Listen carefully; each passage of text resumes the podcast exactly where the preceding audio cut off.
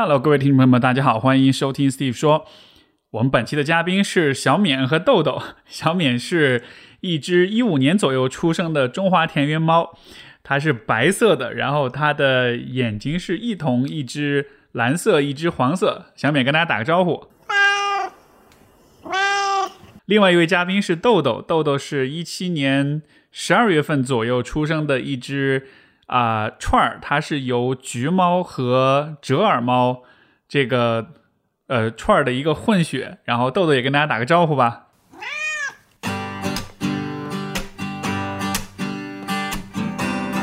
欢迎收听 Steve 说，和我一起拓展意识边界。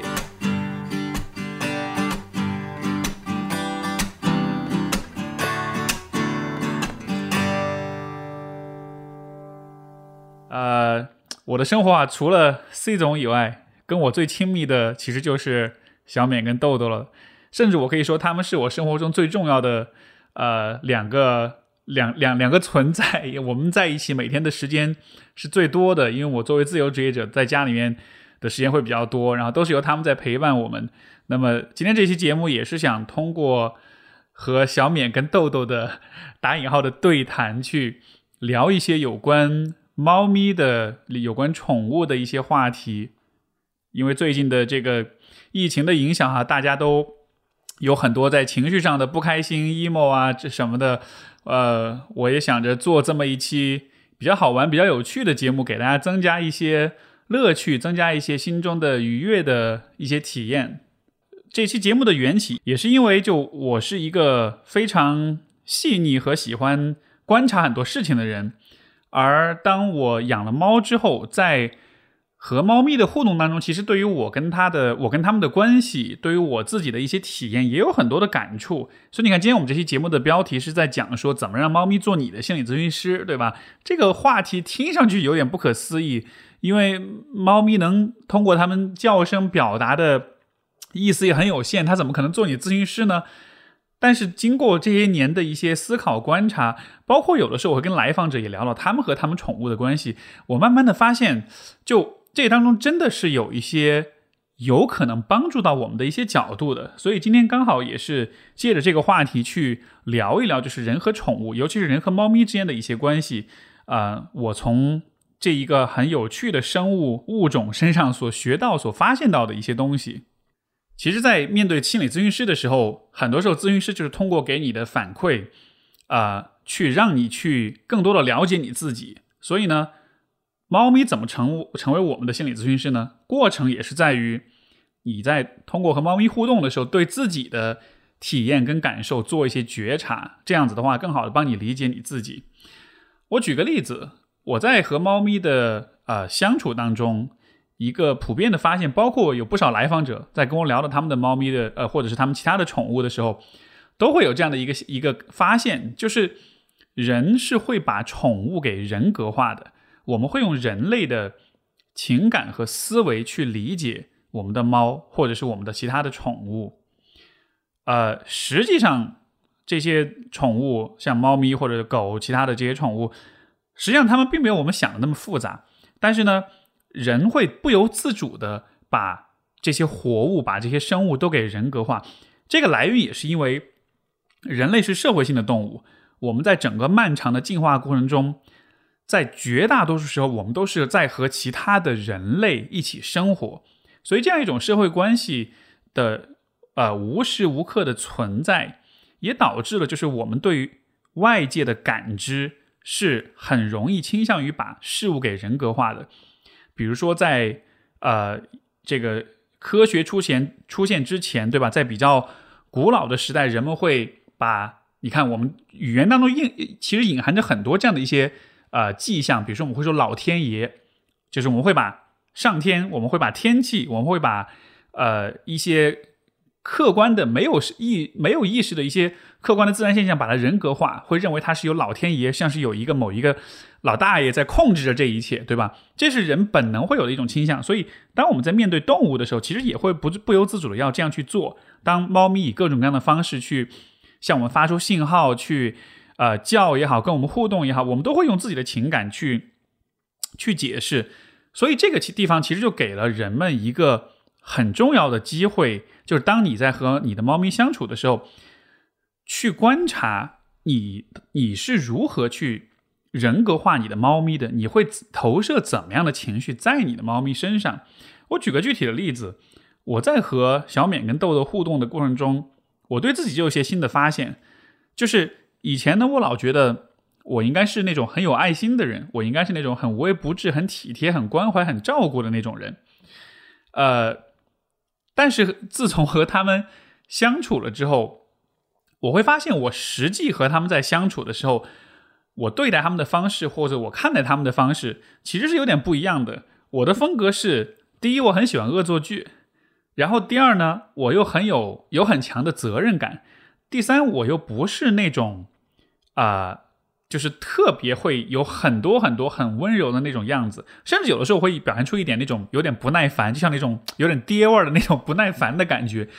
但同时对他们又很有保护欲，包括很多时候我也会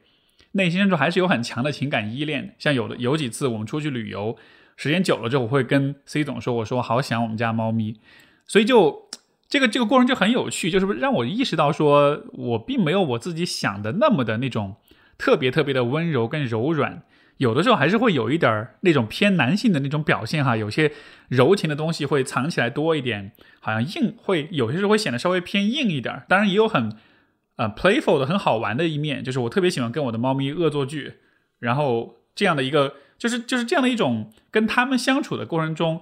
就有点像是把他们当成孩子，在和他们有一些互动。其实虽然其实猫咪根本感觉就是它根本无法区分，就是你对它。是怎样一种感受跟心态，对吧？它只能大致的区分你的是开心或者不开心。但是我在观察我自己的这种表现的过程中，就会发现说，哦，原来我实际上和他们呃相处，我是表现出这个样子来的。就某种意义上有点像是提前预览了一下，如果我当了爸爸，这也许也会是我所有的一种表现。所以我觉得这个可能是所有的养宠物的人都会有的一个发现，就是我们会注意到我们在面对。这些宠物的时候，我们会有怎么样的一些啊特定的一些表现？那么说到这一点呢，我又认为，其实相比于比如说狗或者其他的一些宠物来说，猫咪其实又是一个尤其适合我们去发现自己的一个陪伴者。为什么这么说呢？因为相比于狗的话，猫咪的边界感其实会更强一些。因为狗的话就是呃。大家都知道，你养过狗，或者你跟狗互动过，就知道它们是非常的配合，它们是非常的迎合人类，就是说人和狗之间的那个主仆关系，或者是那个主人和宠物的那个关系，那个属性是非常强的。但是人和猫咪之间的关系其实会相对更平衡一些，而这种平衡，我觉得对于啊我们的自我认知，对我们身份认同的过程是有帮助的。那么这个地方就要引出一个知识点，就是。什么是身份认同？我先解释一下。简单来说呢，就是人们对自己是什么样的，会有自己的一些主观的看法跟感受。与此同时呢，因为我们要和其他人互动，所以说我们也会以人为镜，去通过别人的反馈了解别人心目中的我们是什么样的。而我们自己内在的那种自我的认同和他人的认同之间。就会产生这样一个不断的啊磨合、碰撞、交叉，不断的去协调的过程。那么，当你完成自我认同的时候，也就意味着你眼中的别人，你认为别人眼中的你和你自己想要成为的你之间找到了一个比较好的平衡。我们对于自己是谁这件事情有了一个比较清晰的认识。那相比之下，呃，当你还没有完成自我认同的时候，就好像是。人就会有很多困惑，对吧？就会觉得我其实想要做这个，变成这样的一个样子，但是我觉得别人心目中的我是另外的一个样子。那我们怎怎么去弥合这种差异，或者怎么去调和这种冲突跟矛盾？这其实就是人们成长过程中非常重要的一个成长任务，就是要去完成这种自我认同。那么要去完成这种自我认同的话，一个很有帮助的点就是你需要一个比较客观的反馈者。因为我们前面说，我们需要以人为镜，我们需要从别人那里看到我们自己是什么样的，对吧？在这样一个情况之下，猫咪其实就会是一个相对来说比较适合的去帮助你客观看待自己的这样一个存在，因为它边，因为他们边界感比较强，他不会主动的迎合你，所以不是说你做什么事情它都会非常的，呃，顺着你或者非常的听话，因为如果是一个完全顺从你的一个一个互动的对象，你做什么事情他都可以，这样子的话，你其实就很难很难看到你在对方心目中是什么样的一个形象，这个放在人际关系上其实也是一样的哈，比如说这个啊。在有一些家庭当中，父母是非常溺爱孩子的，但是为什么溺爱孩子会伤害一个孩子，会让他这个孩子长大之后没有办法成为一个呃心智很成熟、社会功能很健全的一个一个人呢？这就是在于，如果父母很溺爱孩子的话，他做什么事情都 OK，这样的情况下，孩子就只能看到自己想要变成什么样子，他就看不到别人希望他变成什么样子，对吧？别你你身边人都在迎合你，都在顺从你。这样的情况之下，你就会把你自认为的那个样子理解为是他人也会接受跟喜欢的样子，所以溺爱的结果就是小孩会变得非常的自以为是和自我为中心。所以同样的道理，就是当我们在养宠物的时候，我我觉得这个确实是呃跟猫咪相处的时候一个一个挺隐藏的一个功能，就是猫不会那么的迎合你，当然它跟你会建立起情感连接，也会和你有些互动，但总体来说，猫不会那么的唯命是从。所以说呢，在这个过程中，你也需要去呃去观察，就是你是怎么跟猫咪互动的，你对它有什么样的一些期待，包括它是怎么样对你有些什么样的期待，就好像是说我们跟猫咪的那个关系，像是更平衡一些的，或者是我们更倾向于要去考虑猫咪到底想要什么的。这一点，我觉得是在各种物种、各种宠物当中不太会有的一个。一个体验吧，所以从这个意义上来说，我觉得猫咪对我们的身份认同真的是有一些帮助的。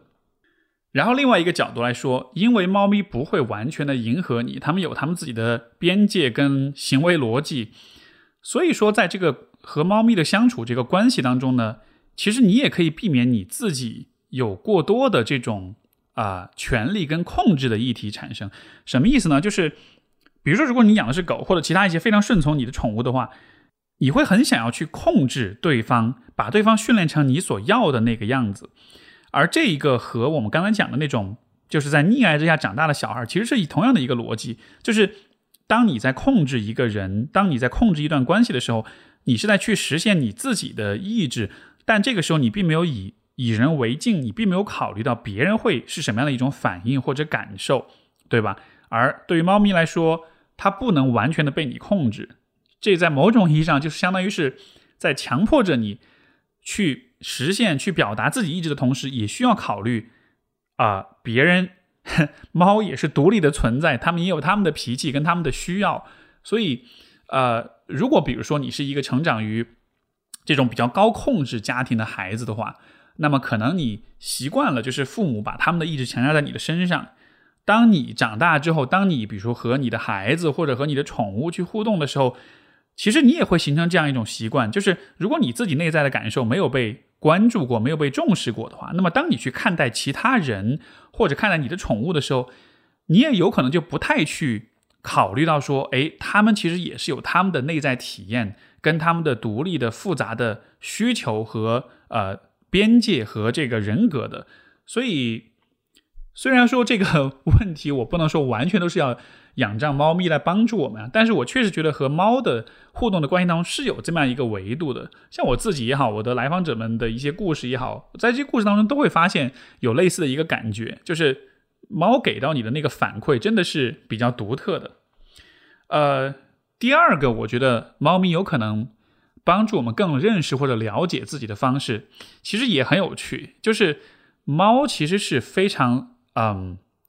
这个英文这个词儿叫做 sensual，就是 sensual 的意思就是是很，嗯，很在意触感跟触摸跟这种肢体上的互动的，就它不完全是那种很 sexual 的意思，对吧？它是很很 sensual 的意思，应该一般的翻译有可能翻译成是肉欲的，但是这个地方我想表达的意思。并不是指那个纯粹的情欲的那个肉欲，而是说猫咪其实是非常的注重，就是通过呃肢体的接触去建立关系和去表达自己的。它们非常非常的喜欢被人类抚摸，对吧？这个作为养猫的人，你一定都知道，就是撸猫是一个会让人非常非常投入跟上瘾的事情，甚至可能很多人养猫都是为了能够去撸它，所以才会有这样的呃呃一个选择。我我为什么会觉得这个对于我们人类来说会是有帮助的呢？其实是因为在现代社会当中，这种被触摸的需要。对于我们来说，是一个非常羞于启齿的一件事情，因为当我们说到触摸的时候，我们就总会想到性，想到情欲，就总会觉得这个是跟性有关系的，对吧？但是，嗯，或者说，也许它就是跟性有关系，但是我们对于性的理解可能也是有问题的。就是性到底是什么？其实最最最本质来说，它就是一件，它就是关于 pleasure，关于愉悦感的事情。就是性的一切更最本质的点，它都是回到。很基本的、很原始的人的我们的肢体上的这种愉悦感，但是呢，因为我们对于这件事情赋予了很多的解读、道德上的呃这种含义、文化这种这种含义，所以我会变得非常羞于启齿这件事情。人就是我们天生的这种出场设置，就决定了说我们本来就是很需要啊。抚摸的这个，我之前的节目里面也讲过，就是人也好，或者是像比如说猴子也好，或者其他的哺乳动物也好，如果生下来之后没有得不到这个啊，就是你的抚养者、照顾者的这种爱抚跟拥抱的话，它其实会给你的发育带来很多很不利的影响。你像心理学上面对于这个呃呃，就是依恋关系，就有过很一个很知名的实验，在这个实验当中。呃，一个小猴子，你把它放在笼子里面，这个猴子它可能刚刚生下来，年纪不大。然后这个时候呢，在笼子里面会有两个不同的呃，就是人造的假猴子，其中一个是由铁丝构做成的，然后呢，它同时上面会有奶嘴；另外一个没有奶嘴，但它是由呃毛巾包裹起来的这样一个假猴子的形象。然后你会发现，这个小猴子它本能的反应就是它会去有奶的那边喝奶，但是喝完了之后，它是会跑到。毛巾包裹的那个猴子那边去拥抱它，所以你会发现说，虽然我们也有这个呃生存的需要，要要喂要吃饱喝足的这个需要，但是另外一方面，那种肢体上的那种接触所带来的那种宽慰跟安抚，这其实对于对于啊这个哺乳动物来说是非常基本的一种生理需要。那么刚好在我们的文化、我们的社会环境当中。本来人与人间的那种肢体接触是非常少的，尤其是啊，你像比如说我曾经在加拿大留学的时候，我就发现西方人对于肢体接触的这个社社交距离其实就会短很多，人们经常都会有握手，会有拥抱，啊，特别多，包括很多在社交过程中，大家的那个呃，因为不同文化的社交距离是不一样的。我觉得北美的社交文化的那个距离，其实总体来说人与人之间的距离是比较近的，经常会有肢体的触碰，对吧？你看，在国内的话，人们最多是握手，相对来说拥抱也非常少，包括比如说亲近的人之间的那种互动也很少。这个当然，呃，不同的文化它有不同的逻辑哈，但是我觉得一个现现实的状况就是，我们确实作为国人来说，确实不是那么的经常有那种啊肢体的这种触碰，包括也会把很多的触碰会让它变成是一种禁忌，或者变成一种不自然的、不自在的一种。呃呃，一种行动，但是我觉得养猫在这个意义上，它就会有一个我认为是一个非常积极的作用，就是猫咪会把这种肢体触碰的这种需要，把它给去情欲化，把它正常化。就是说，因为你和猫咪在一起，你会看到猫咪很喜欢被你抚摸，对吧？各种撸，各种爱抚，包括很多人，比如说你晚上睡觉，你也会搂着猫咪睡觉，你也会和它有很多很亲近的那种肌肤。的那种接触，当你在做这些事情的时候，你就会看见说，我对猫咪并不是一种情欲上的需要，而单纯只是因为我和它在身体的接触上面的时候会感到很愉悦，感到很开心，这能安抚我，这能让我很很很快乐。所以这样的接触，我觉得对于生下来或者说在生长环境当中很缺少爱抚或者很缺少肢体触碰的人来说。其实我觉得是一个很正向的一个帮助，因为它让我们看见说，哦，原来我是可以在一种非情欲化的语境之下去获得很多的相互的触碰、相互的抚摸的。你像我自己的养猫的经历，因为我们家两只这个小冕跟豆豆都是公猫哈。最开始这个我刚刚小冕接到家里面来的时候，因为因为我之前养没有太多的养猫的经验，可能很小的时候有。然后呢，呃，我刚刚小美刚刚来我们家的时候，我就发现它是一个特别喜欢找我来撸它的这么一个家伙。一开始我还挺那种感觉非常的微妙，就是因为你知道它是一个公猫，所以就好像是我它那么的喜欢我去抚摸它，而我真的是以一种非常爱抚的、非常温柔的方式去抚摸一个公猫，然后。那个感觉非常非常的奇怪，这个也是我前面讲的，就是我们会把宠物人格化，对吧？所以我就好像是会想象成它像是一个男孩或者是一个男性一样，我对他这样的抚摸就会让我觉得很奇怪。但是你看，这个恰恰就是我们对于呃，不管是从人格化的层面，还是从这种就是呃去情欲化的抚摸上面，这其实就是我之前对于呃这些行为的一种预设，就是我习惯了去假设呃人与人之间的这种。或者说，两个生命、两个生物之间的这种触碰，它一定是一个有带着情欲标签的、有性别化的呃这样一个过程。但是时间久了的话，我会慢慢的克服这样一种感觉，我会越来越认为，当他来求我的安抚的时候，那就只是一个啊需要得到愉悦感、需要得到这种抚摸的这样一个过程。所以从这个意义上，我真的是觉得。就现在回想起来，对比一下现在的我和刚刚养猫时候的我，我觉得在这个方面真的产生了一些非常微妙，但是非常重要的一些变化，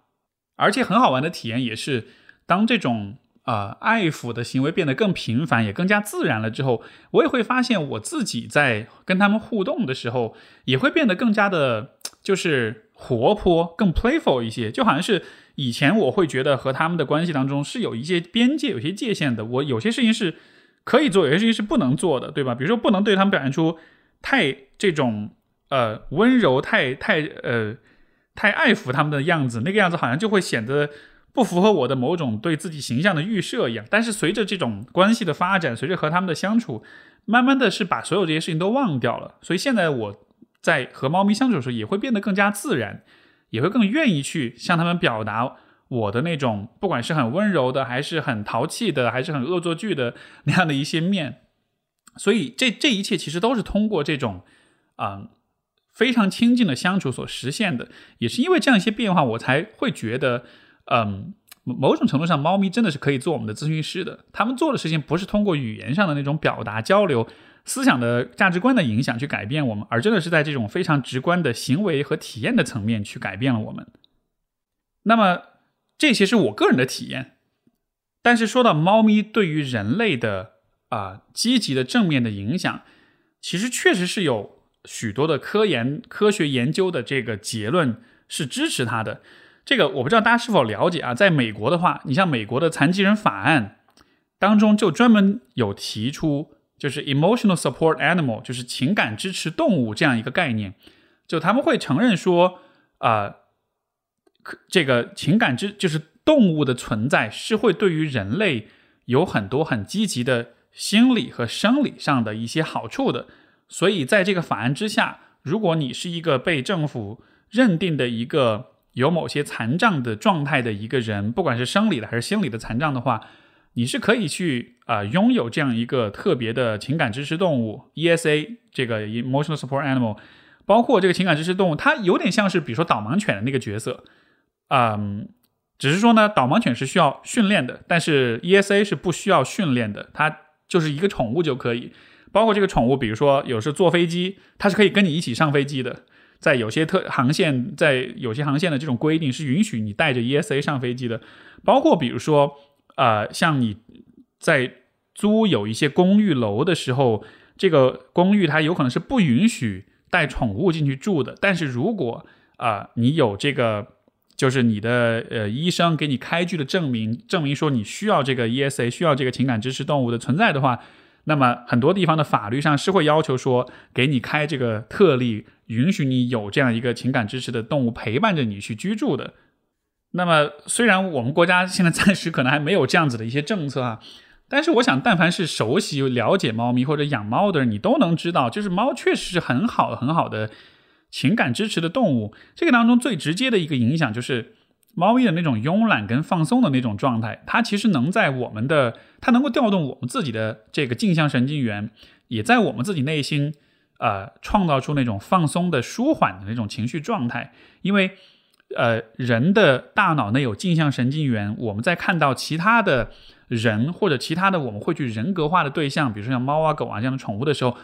我们都会去，就我们大脑内的镜像神经元都会去模拟我们感知到的对方的情绪状态。当比如说我们看到一个猫在哈你的时候，在很生气的时候，我们也会知道哦，它生气了，或者它不爽了。那个时候我们也能体验到。那种不爽的情绪，对吧？但是大多数时候猫都在睡觉。作为一个一天要睡十几个小时的物种来说，都是以一种很温柔跟慵懒的状态跟我们相处。所以这样的话，确实能带来很多这个积极的情绪。这个地方我也专门去找了一些研究来看哈，就发现就是猫咪到底在哪些方面能帮助到我们。那么，比如说一八年的时候有一项研究就回顾了，它其实是回顾了整合了十七个不同的有关情感支持动物的研究，然后就会发现说它对于我们的人类的精神健康是有很积极的影响的，能够让我们放松，能够让我们呃能够缓解或者是暂时忘记这种由精神疾病带来的一些不适的症状，焦虑啊、抑郁啊，或者是包括像幻听幻视，就是精神分裂症患者的这样一些症状。而且在这个呃跟这个情感支持动物相处的过程中，也能帮助人们去保持很积极的这种状态跟自我认知。这个我的理解就是说，我们在对待宠物的时候，总体来说是很积极、很友善、很温柔的一种姿态，对吧？当我们这样对待宠物的时候，这反过来也会让我们看见我们自己是这样的一个美好的状态。所以说，它也是会增加我们对自己的这种啊自我认知的。另外，一九年也有一个研究会看见，会发现说，啊，猫咪对于在生理上，它对于一个是降低血压是有真的有显著的。帮助的，呃，这个我猜可能跟前面讲到的这种镜像神经元带来的舒缓作用肯定是有很大的关系。还有就是，猫咪其实对于缓解失智症或者是阿兹海默症的症状也是有帮助的。所以这个地方的一个启示的点就是，也许比如说你们家里有中老年人的话，因为大家知道很多老年人他退休了之后，如果他待在家里什么事儿也不做，可能脑大脑的这个退化或者病变就会产生，很会很快的会产生。也会大大增加他患阿兹海默症的这个概率，所以也许一个好的方式就是 给你爸妈，如果他们退休了，家里养一只猫，然后呢，只只要他们喜欢，只要他们不过敏的话，养一只猫，这样子你跟它的互动的话，跟猫咪的互动，其实反过来也刺激人们自己有更多的呃大脑的活动，包括情绪的体验，所以也是会有帮助的。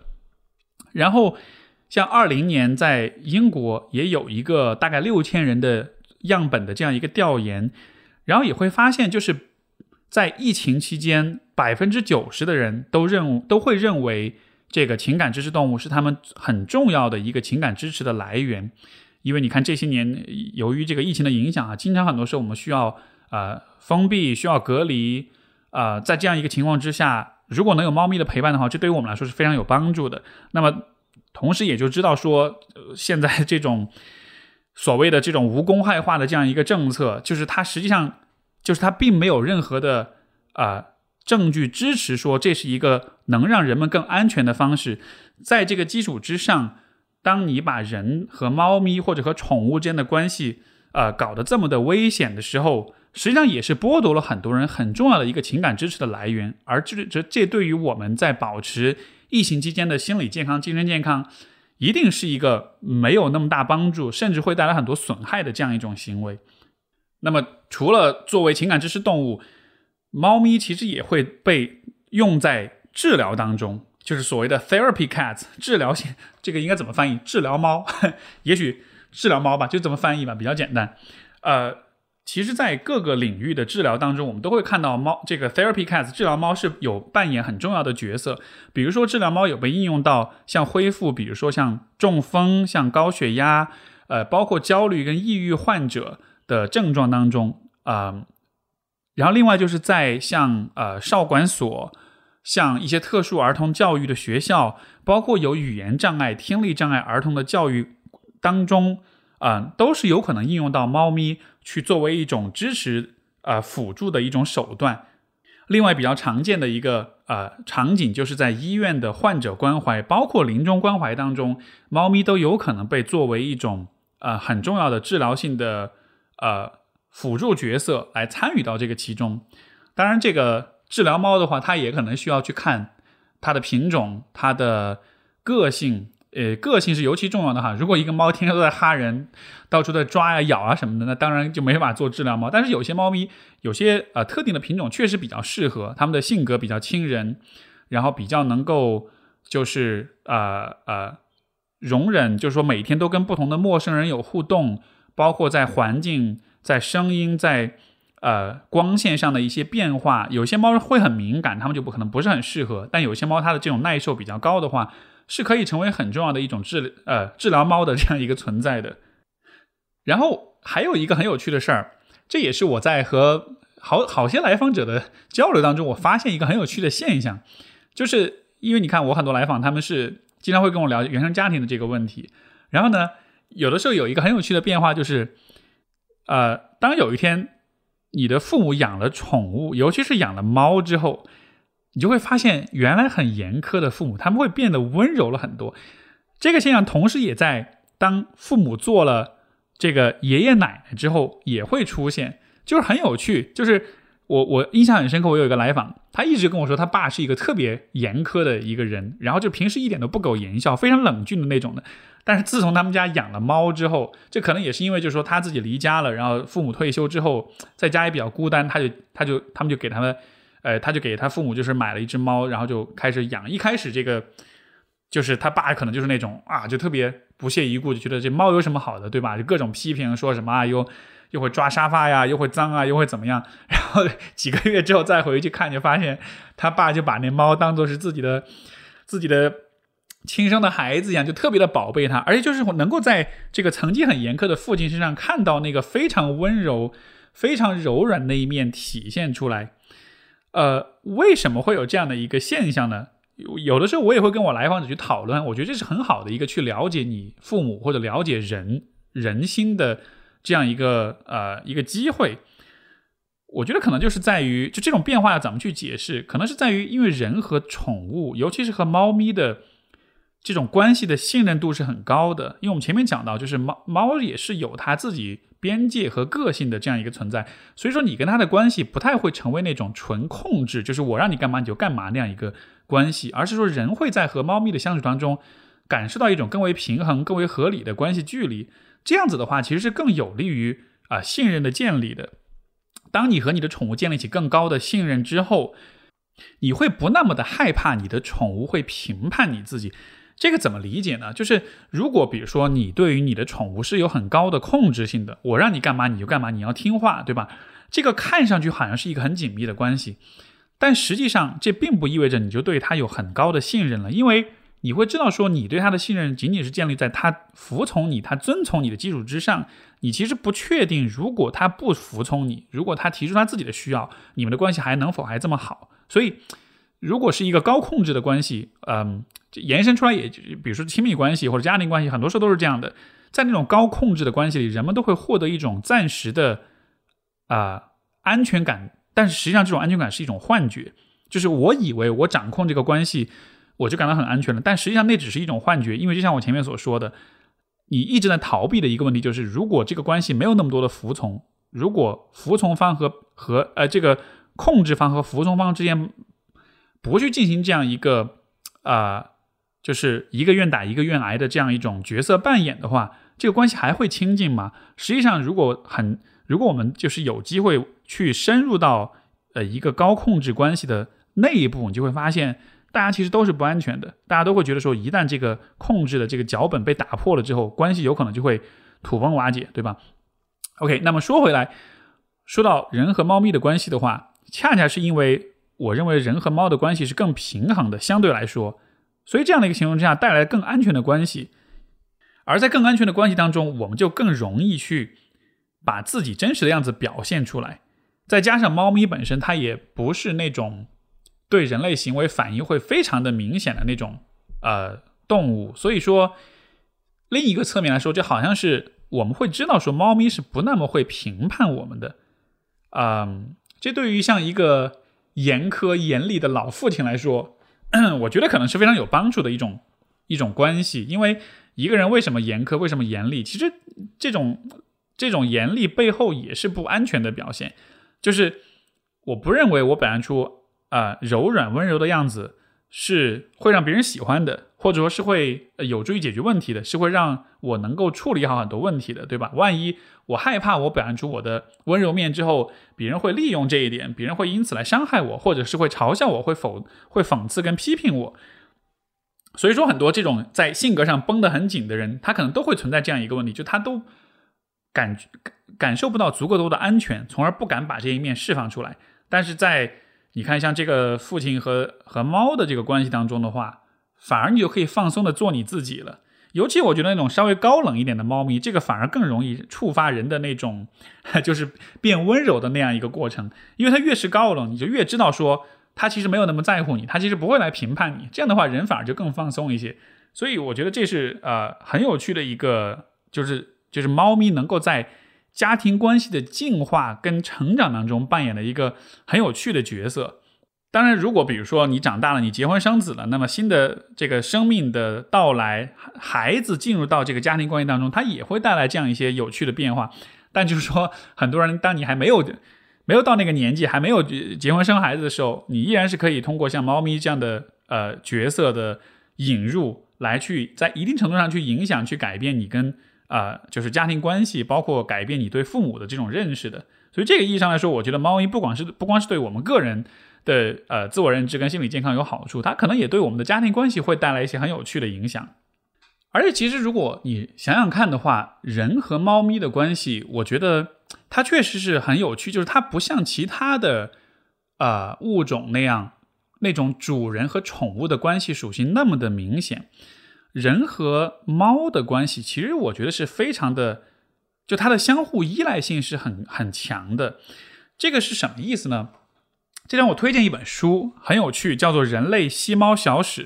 然后这本书的英文名叫做《The Lion in the Lion in the Living Room》，就是客厅里的狮子。他提出一个非常有趣的角度，也是我认为很真实的一个角度，因为这个作者是一个生物学家，然后他就想说，人类是。这个世界上的呃，就是生物链、食物链当中的霸主，绝对地位的霸主，对吧？但是猫却可以成为人类客厅当中的座上宾，其他的动物都做不到，只有猫能够做到。那么，如果你站在一个非常人类中心的视、人类中心主义的视角去看的话，你就会觉得这说不通呀。就是按按理来说，人类作为最统治的这个状态的这个物种，它应该是统治所有的动物的，对吧？但是你看，显然我们对于猫的这个关系，就是它，我们愿意让它成为我们客厅的占据客厅中央的那个位置。某种意义上，你看，大家今天都说我们是猫奴，是猫奴，就好像是我们被他们奴役了一样。当我们说我们变成猫奴的时候，这个其实还是站在人类中心主义的视角在看问题，就觉得就会先假设，呃，我们和猫的关系是有有有主次的。是有主人和奴仆的这样一个关系，但是这本书提出的，就是人类新报教史提出的一个概念，就是说，我们之所以和猫会有这样一种关系，其实更多的是因为我们和猫之间有高度的相互依赖性在里面。这个就有点像是，比如说大家一定看见过有一些鳄鱼，对吧？它们的嘴巴里会有那个小鸟，呃呃，这个我忘了叫什么鸟了，回头可以查一下。就是很多鳄鱼它平时浮在水面，它会张着嘴，有些小鸟呢就会去。去吃那个鳄鱼牙齿当中的留下那些残羹剩饭，而这个鳄鱼从来不会咬那个小鸟，为什么呢？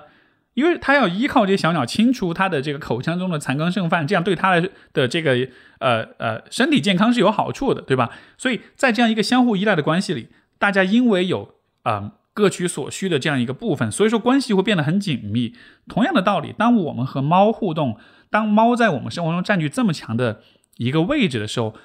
它不单纯只是因为猫咪很可爱，我们喜欢猫，所以我们才允许它这么做。因为这个世界上有很多很可爱的生物，但是偏偏是猫咪和我们之间的关系这么的紧密，以至于它成为了我们占据了我们客厅的这个中心位置。其实就是因为我们跟猫，我们跟猫咪之间就是有非常强的这种相互依赖性在里面的。猫对我们的依赖显而易见，对吧？我们会给它提供食物，给它提供。呃，这个呃，住处提供安全，提供照顾，但是反过来说，其实我们在猫身上获得了很多，可能我们都不一定意识得到的一些帮助。所以今天其实我前面讲的这几个点，我觉得都是我在和猫咪的相处当中，去通过观察跟思考，逐渐总结出来的这样一些我们能得到的一些价值，不管是对自己的重新的认识和了解，还是说对于抚摸跟爱抚需要的。啊这种重新的认识，再包括啊猫咪对我们的情绪、对我们的心理跟生理健康所带来的一些支持，从这些意义上来说，我们就可以看出来，其实我们人类和猫的关系并不是我们想的那么的呃是一个主人跟宠物的关系。然后从我个人的角度来说，呃，因为我之前的经历都是一直养狗。呃，是后来跟 C 总在一块儿之后，才开始长期的有呃养猫的这样一个体验的。现以以前我一直认为自己是一个 dog person，是一个爱狗的人，但我现在彻底的被 转变过来了，变成一个爱猫的人了。嗯，这个当中很重要的一个点就是，我会发现猫其实是一种。就是很感性的说，猫是一种能让时间静止的动物，它不像狗那样一直需要 action，一直需要行动，一直在动来动去的，催着你在做点什么，催着你一直要往前走，催催着你一直要跑起来，对吧？猫是一个特别愿意，就是让你愿意停留在此刻，不去做任何评判的这样一个动物。这个最直观的感受就是，我跟猫在一起待着的时候，我可以。花不知道多长时间去和它们互动、去玩儿，甚至有时候躺着，然后大家就大眼瞪小眼的看着彼此。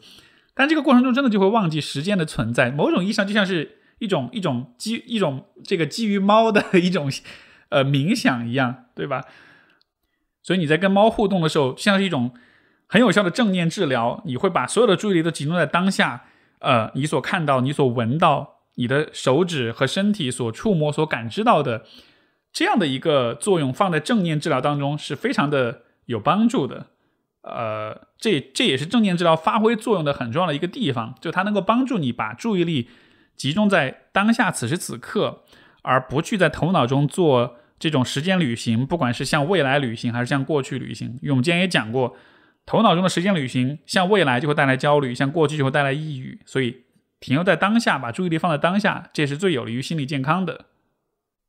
所以从这个意义上来说，我们就可以说，其实平静是比快乐更好的一种心理状态。因为当我们说快乐的时候，我们其实是想着未来的，是渴望着未来某一件事情的发生会给我们带来巨大的满足感的。但是那样的一种期待跟那种想象当中是有很多的焦虑存在的。它当然也会有很兴奋的感觉，让我们的多巴胺分泌的很多。但另一方面，嗯，它确实会让我们处在一个。就是活在未来的那个想象当中的那种状态，而相比之下，如果我们能够在和猫咪的相处当中，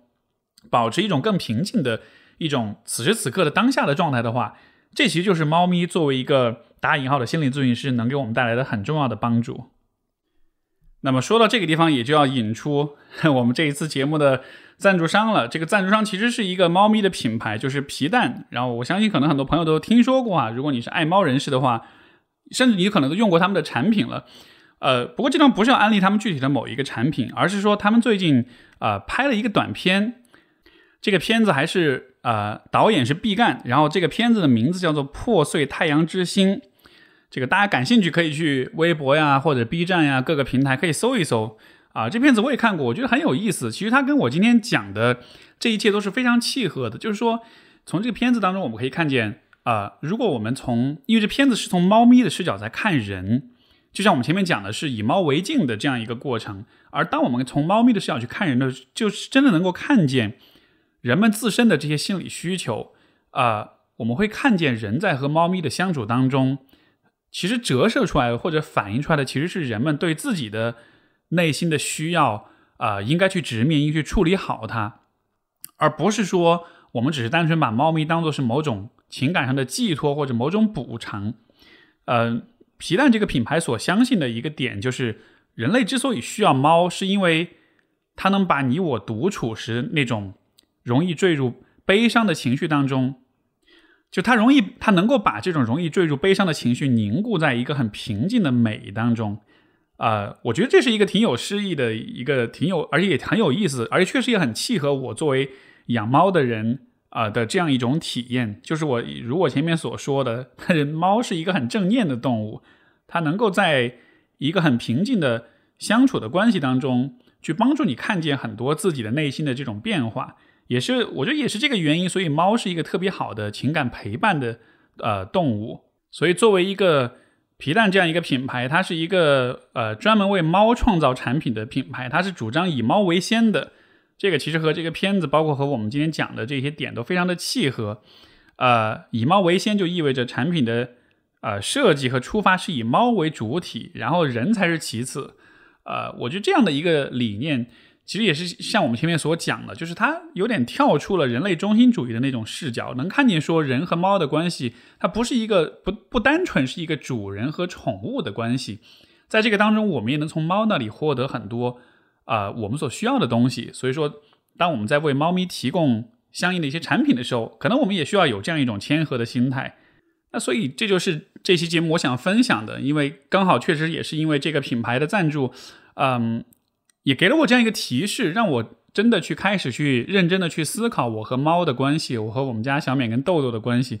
我这儿录这些节目的时候，他们俩就一直躺在我旁边的哈，所以在说很多话的时候，其实也是看着他们，看着这样两个呃很美好的、很柔软的、很慵懒的小动物躺在身边，所以无论如何心里面都还是非常暖和的，非常啊啊非常有爱的，呃，不管你是。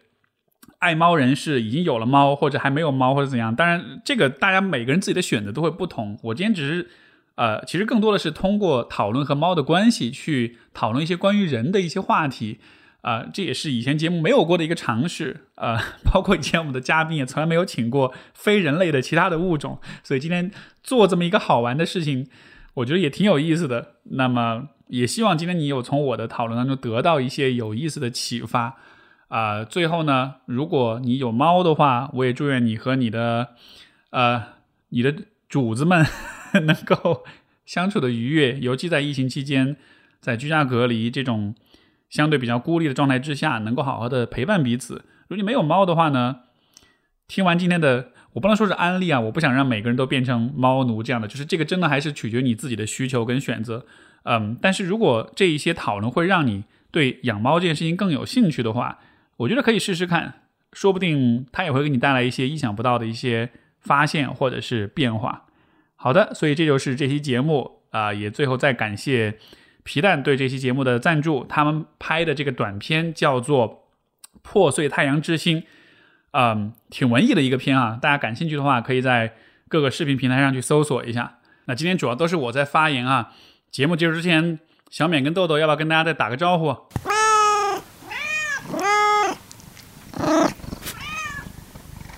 那么我们就到这里，感谢各位收听，我们下次再见，拜拜。